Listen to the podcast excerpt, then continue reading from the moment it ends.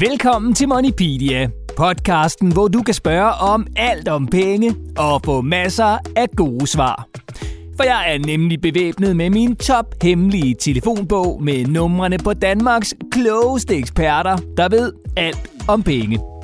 Og har du et spørgsmål om penge, så skal du bare sende det til moneypedia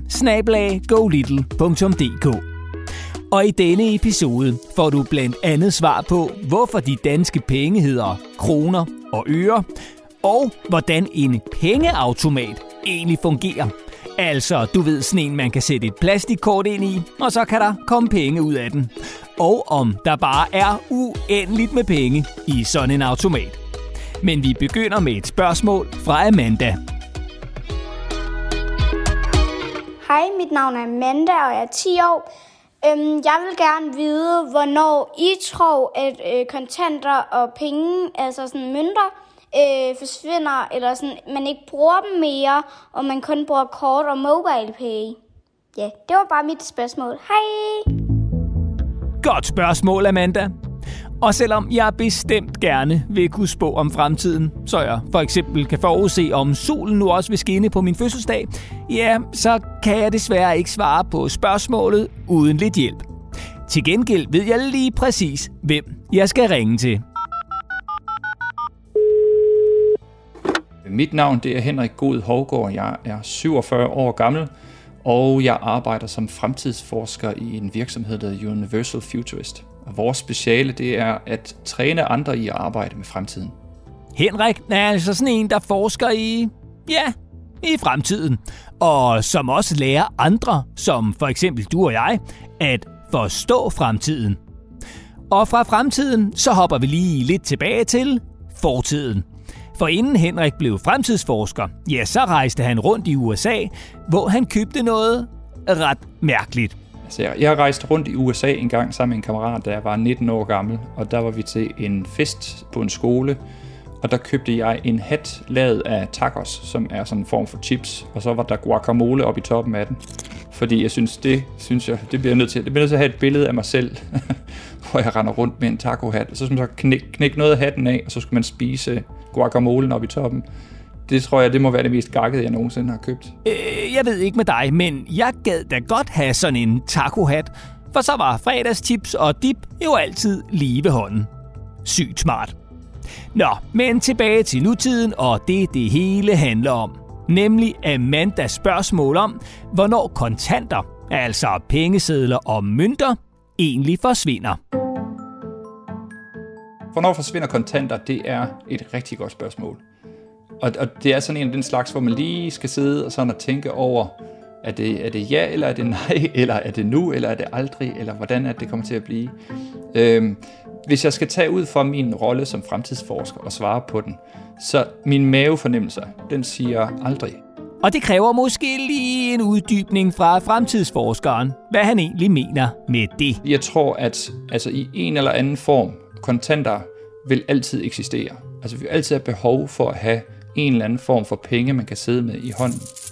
Det er noget, der ligesom har vist sit værd igennem hele vores historie. Og hvis man så går tilbage i tiden, så starter det jo egentlig med, at man står og bytter et eller andet. Du ved, jeg har en sæl, og du har nogle bær, og skal jeg bytte, så får du huden fra den her, så får jeg nogle bær. Og så på et eller andet tidspunkt, så kommer der nogen og siger, nu har vi nogle mønter eller nogle perler, så er det det, man bruger. Men det hele, det bygger jo på, at vi har tillid til det, vi bruger som penge og som kontanter. Så hvis det hele lige pludselig bare er, du ved, nu har vi ingen kontanter længere, fordi det hele er digitalt. Lad os nu sige, der skete et eller andet med vores digitale system. Hvad vil vi så gøre? Og det er det, der jeg tror, der kommer til at være drivkraften i, at jeg tror aldrig, at kontanter forsvinder på den en eller anden måde. Det er, at det er dejligt at vide, at vi har dem, hvis der nu ved, der er et eller andet stort system, der går, går ned. Og hvis du nu spørger dig selv, hvordan er det egentlig, at øh, ham fremtidsforskeren Henrik egentlig øh, forsker i fremtiden, øh, så han kan komme frem til lige præcis det svar, ja, så er det altså ikke sådan noget med at sidde og kigge i en mørk krystalkugle. Nej, øh, faktisk så skal der ret mange forskellige ting til, hvis man, som Henrik, skal prøve at forudsige fremtiden. Fremtiden er sjældent sort-hvid. Og det er jo fuldstændig rigtigt, hvis jeg kigger på vores samfund i dag, jamen så er kontanterne jo ikke særligt, altså der er ikke så meget behov for det længere. Pengene jo i dag er overvejende digitale. Hvis I tænker på, at det største bankrøveri i verdenshistorien er ikke længere nogen, der går ind med en pistol. Det er digitale bankrøverier. Så hvis vi sådan sidder og sætter alle de der ting sammen, og husker på, at den vigtigste drivkraft for penge og kontanter, det er tillid. Fordi det er jo sådan set bare et stykke papir, hvor der står noget på, og så har vi besluttet os for, at det her, det, det er derfor, at vi kan bruge det her til, at man kan købe noget mælk, eller man kan købe noget brød, eller noget slik, eller hvad det nu skal være. Hvis tilliden forsvinder, så er det virkelig, at vi har nogle gevaldige problemer. Men i et, et digitalt system, så bliver det bare mere skrøbeligt. I et digitalt samfund, så vil der på et eller andet tidspunkt være nogen, der enten hacker tingene eller ødelægger tingene. Og så er det jo den der tillid, den bliver sådan lidt, puha, hvad gør vi så? Så hvis der kommer et sikkerhedsbrud på det danske øh, digitale verdenssystem, ikke? så hvis det hele lige pludselig bliver ødelagt, og der vil gå 14 dage, før vi kan komme tilbage igen, så vil folk bare hamstre kontanter i den helt store stil. Altså få fingrene i det, fordi de ved, okay, der er noget, jeg ligesom kan bruge, hvis jeg skal ud og købe noget. Så vil jeg gerne have nogle ting liggende derhjemme. Så, så den der helt basale måde, vi er, vi, hvad skal man sige, mennesker fungerer på, er et af de der puslespilsbrikker, man skal kigge på. Så Henrik undersøger altså en masse ting, når han kigger ind i fremtiden, og skal svare på, om for eksempel kontanter må helt forsvinder på et tidspunkt. Og noget af det, Henrik undersøger, er, øh, hvordan vi mennesker egentlig er og opfører os. Men inden vi lader fremtidsforskeren komme tilbage til sin fremtidsforskning, ja, så er der en sidste ting, vi lige skal have svar på. Nemlig, hvordan fremtidens penge kommer til at være. De bliver intelligente, og så vil de have samvittighed. Og den der med samvittighed er nok den sjoveste at tage fat i og sige, hvad er det så, det kommer til at betyde, at, at, at mine penge faktisk vil begynde at snakke til mig. Forestil dig nu, at du har fået penge ind på din øh, smartphone, din mobiltelefon, og så snakker dine penge til dig, og, og siger til dig, hvor er det så, de kommer fra, og hvad er det egentlig, de gerne vil bruges på. Så noget der vil jo lyde fuldstændig gak lige nu og her, men på, i en eller anden form, vil jeg, så tror jeg, det er det, vi kommer til at se. Og derfor så er det jo sjovt at lege med, hvis penge får samvittighed, hvad er det så, det kommer til at betyde? Og man skal huske på, det er igen penge og tillid, er jo er det, det, det hele det handler om. Men hvad nu hvis udviklingen af det her, det er også altså samvittighed og omtanke, at det er i virkeligheden omtanken, der kommer til at være den vigtigste drivkraft i det her. Så det med at tænke i, at der lige pludselig både er samvittighed og omtanke, vil jo gøre, at vores penge faktisk kan træne os i, hvis vi beslutter os for det, i at, at være bedre mennesker og kunne arbejde bedre sammen. Fordi de vil kunne påvirke os til at sige, hvad er det egentlig, de gerne vil bruges til. Og det lyder måske lidt grænseoverskridende, at man ikke længere så nødvendigvis helt selv kan bestemme, hvad pengene skal bruges til, fordi de vil også gå ind og sige, ah, altså hvis du køber det der, så skal du bare lige vide, at så trækker du i den forkerte retning. Hvis du køber det her over, så er du med på den. Så sådan nogle ting tror jeg, vi kommer til at se, at penge vil vi bruge til at i virkeligheden træffe nemmere beslutninger for os i at gøre verden bedre. Sådan. Tak for den forudsigelse, Henrik. Og tak for spørgsmålet, Amanda. Første spørgsmål er besvaret, og vi hopper flux videre til spørgsmål nummer to, som kommer fra Valdemar. Jeg hedder Valdemar, og jeg er syv år. Jeg vil spørge om, hvordan virker en pengeautomat, fordi jeg, det er spændende at vide. Ja, øh, hvordan virker en pengeautomat egentlig? Mm, det vil jeg også mega gerne vide. Øh, for selvom jeg jo godt ved, hvordan man stopper kortet i automaten og hæver penge, øh, hvis man for eksempel skal i biografen eller købe et kilo skumfiduser, mm, ja, så ved jeg altså ikke, hvordan sådan en automat helt teknisk fungerer. Men jeg kender en, der gør. Jeg hedder Morten Høsdal. Jeg er 43 år. Jeg har i Danske Bank ansvaret for kreditkortene, hvordan kreditkortene fungerer og hvordan pengeautomaterne fungerer. Danske Bank har 500 øh, pengeautomater i Danmark, og i alt er der ca. 2.000 pengeautomater i Danmark. Og mens Morten altså i dag bestemmer over 500 pengeautomater, det gad man godt, øh, så var det altså noget helt andet, han dengang han var en lille dreng, drømte om både at eje og bestemme over. Nemlig biler og en fodboldklub. Da jeg var barn, der drømte jeg om at købe, måske som alle andre, biler.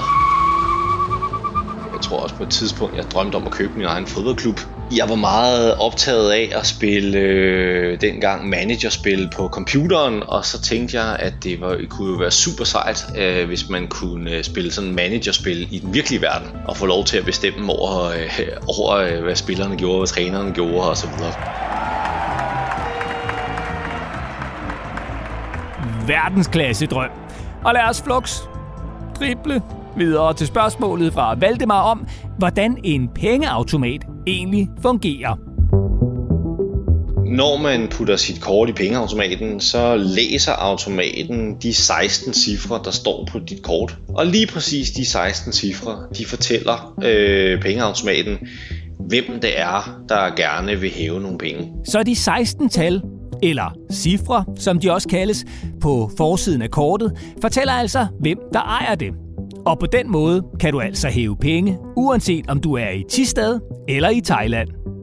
Og du kan jo lige høre din mor eller far, om du må tjekke de 16 cifre på deres kort, så du med dine egne øjne kan se, hvad det er, Henrik taler om. Nå, men når man har puttet sit kort i pengeautomaten, hvad sker der så?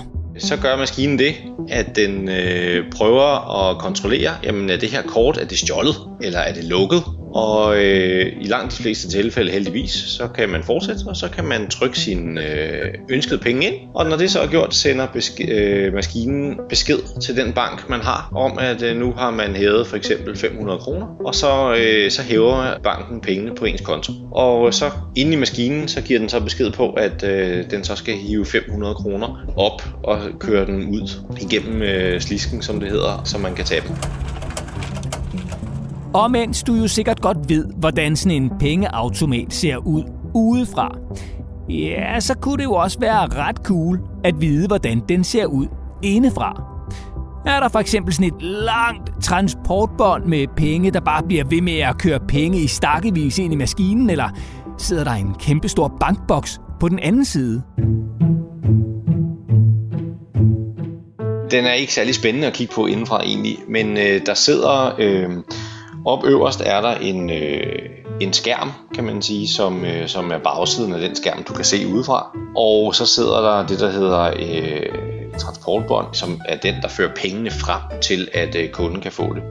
Og nederst i sådan en pengeautomat, det er der alle pengene sidder. De sidder i nogle kasser, som er stablet oven på hinanden. Og det er egentlig det, der er inde i en automat. Selvfølgelig er der også en computer inde i, og så er der selvfølgelig en masse ledninger til alle de forskellige ting, der skal bruge strøm inde i maskinen. Og nu vi ved, hvordan en pengeautomat ser ud både udefra og indenfra, ja, så kunne jeg også godt tænke mig at vide, hvor mange penge der egentlig er i en pengeautomat. I en pengeautomat, der er rigtig mange penge, sådan så man kan få sin, øh, alle kunderne kan komme og hæve sine penge. Præcis hvor mange penge der er inde i en pengeautomat, det må vi faktisk ikke sige. For der er nogen, der godt kunne tænke sig at røve vores øh, pengeautomater, og derfor så øh, vil vi helst ikke sige, hvor mange penge der er inde i en pengeautomat. Okay, men hvis nu jeg ville, og i øvrigt havde penge til det, øh, kunne jeg så bare hæve uendelig mange penge i en pengeautomat. Hvis nu jeg bare virkelig havde lyst til alle vingummibamser i hele verden. Du kan ikke hæve uendelig penge i en pengeautomat. Der kan kun være en vis mængde penge i pengeautomaten, og når den er slut, så skal der nye penge i. Så selv en pengeautomat kan altså løbe tør for penge. Og man er jo ikke ansvarlig for 500 pengeautomater uden at have lidt insiderviden. Øh, for eksempel om, hvor tit der egentlig er nogen, der hæver penge i en pengeautomat. Selvom der ikke er øh, så mange pengeautomater længere, som der var før, og selvom de også bliver brugt mindre, så bliver pengeautomaterne stadig brugt ret flittigt. I Danske Bank der bliver vores pengeautomater i gennemsnit brugt én gang hver tredje sekund, alle døgnets 24 timer og alle dage hele året. Så det svarer altså til, at der nu og nu og nu er en, der hæver penge i en pengeautomat et eller andet sted i Danmark. Og sådan er det hele døgnet rundt. Tak for svaret, Morten, og tak for spørgsmålet, Valdemar. Og med det mangler vi bare at få det sidste spørgsmål besvaret. Og det kommer fra Victoria. Hej, jeg hedder Victoria, jeg er 8 år gammel. Mit spørgsmål er, hvorfor hedder vores penge kroner og øre? Det vil jeg gerne vide, fordi at man kan jo ikke tage dem på hovedet, eller de sidder på hovedet. Nej, det gør de jo ikke. Øh, ligesom jeg heller ikke kan købe hverken letmælk eller fredagslik for de ører, som jeg rent faktisk har siddende på hver sin side af hovedet. Øh, så vi skal have fat i en, der har med de rigtige kroner og øre, altså pengene, at gøre. Jeg hedder Daniel Krarup Rosenstrøm. Jeg er 36 år gammel. Jeg arbejder i Nationalbanken som leder af indkøb og kvalitet, hvor jeg har øh, ansvaret for, at øh, kvaliteten af sædlerne og mønterne er gode. Daniel arbejder altså i Nationalbanken, hele Danmarks centralbank, hvor han kvalitetssikrer de danske mønter og sædler. Altså sørger for, at de er i orden, når de bliver sendt ud fra banken. Så der ikke går ged i kvaliteten, om man vil. Og apropos ged, ja, så er en ged faktisk lige præcis det skøreste, som den fornuftige bankmand Daniel har brugt sine penge på. Det skøreste, jeg har været med til at købe, var i, måske i de unge øh, teenageår, hvor jeg husker, at jeg kastede penge med en pulje, som skulle give en ged i fødselsdagsgave. En levende ged, som så stod ude øh, bag det her hus, hvor der blev holdt fest og, og gumlede græs. Ret sej fødselsdagsgave. Nå, men inden der også går ged i den her snak, så skal vi jo lige have Victorias spørgsmål besvaret, nemlig hvorfor de danske penge hedder kroner og øre. Det er et rigtig godt spørgsmål. Hvorfor hedder det kroner og øre? Ordet krone er jo et gammelt, oldgammelt det, man kalder middelnedertysk øh, ord. Det stammer af det latinske corona, og det har ikke noget med nogen virus at gøre. Men det betyder simpelthen sådan en, en hæderskrans, eller faktisk en krone. Og man har igennem Europa haft øh, tradition for at afbilde sådan nogle kongekroner på mønterne. Og i Danmark så man det første gang helt tilbage i år 1234. Og i, i England havde man crowns, og i Frankrig havde man couronne d'or, så det var, øh, det var moderne at kalde kroner, og det hænger ved. Så langt, så godt. Ordet krone stammer altså fra latin, og så betyder det kort og godt en hæderskrans eller en krone. Men hvad så med ordet øre? Hvor kommer det fra? Ordet øre, det har ikke noget at gøre med, hvor godt øh, mønter eller sædler de kan høre at gøre men stammer simpelthen af sådan et oldnordisk øh, ord, der hedder øjria, som igen kommer af det latinske aurum, som betyder guld. Så det er sådan set, hvorfor de hedder, øh, hedder det. Men selvom pengene har heddet kroner og øre i al den tid, du har levet, og som jeg har levet, ja, så var det først for omkring 150 år siden, at man besluttede, at pengene skulle hedde netop kroner og øre ligesom man på samme tidspunkt besluttede, at 1 krone altså skulle være det samme som 100 øre. I 1873, der får man den her møntlov, hvor at man siger, at du får det her decimalsystem. Og det er der, det kommer ind, at 1 krone svarer til 100 øre. Og det er der, man begynder at bruge den sammenhæng. Og det var jo sådan set smart nok med sådan en lov. Øh, simpelthen så alle var enige om, hvad pengene hed, og hvor meget de var værd.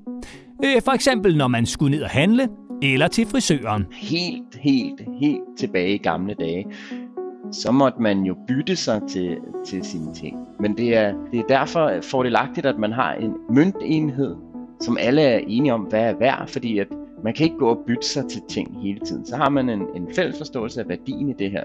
Så kan jeg gå til frisøren, og jeg kan købe alle mulige forskellige varer og blive betalt en løn osv.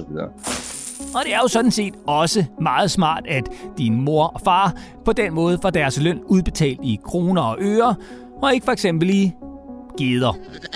Selvom det ville være ret sjovt, hvis man nu tjente 25.000 geder om måneden. Tak for svaret, Daniel, og tak for spørgsmålet, Victoria. Og på den måde kom vi igennem alle tre spørgsmål i denne udgave af Moneypedia. Og har du også et spørgsmål om penge, så send det til os på moneypedia Så kan det være, at det er dit spørgsmål, jeg sender videre til en af de kloge hoveder i min telefonbog. Og hvis du nu godt kan lide podcasten her, så husk at subscribe i din podcast-app og skriv meget gerne en lille anmeldelse. Så er du nemlig med til at udbrede Monipedia til endnu flere. Tak, fordi du lyttede med. Podcasten er produceret af Go Little for Pengeskyen, Danske Banks familieunivers.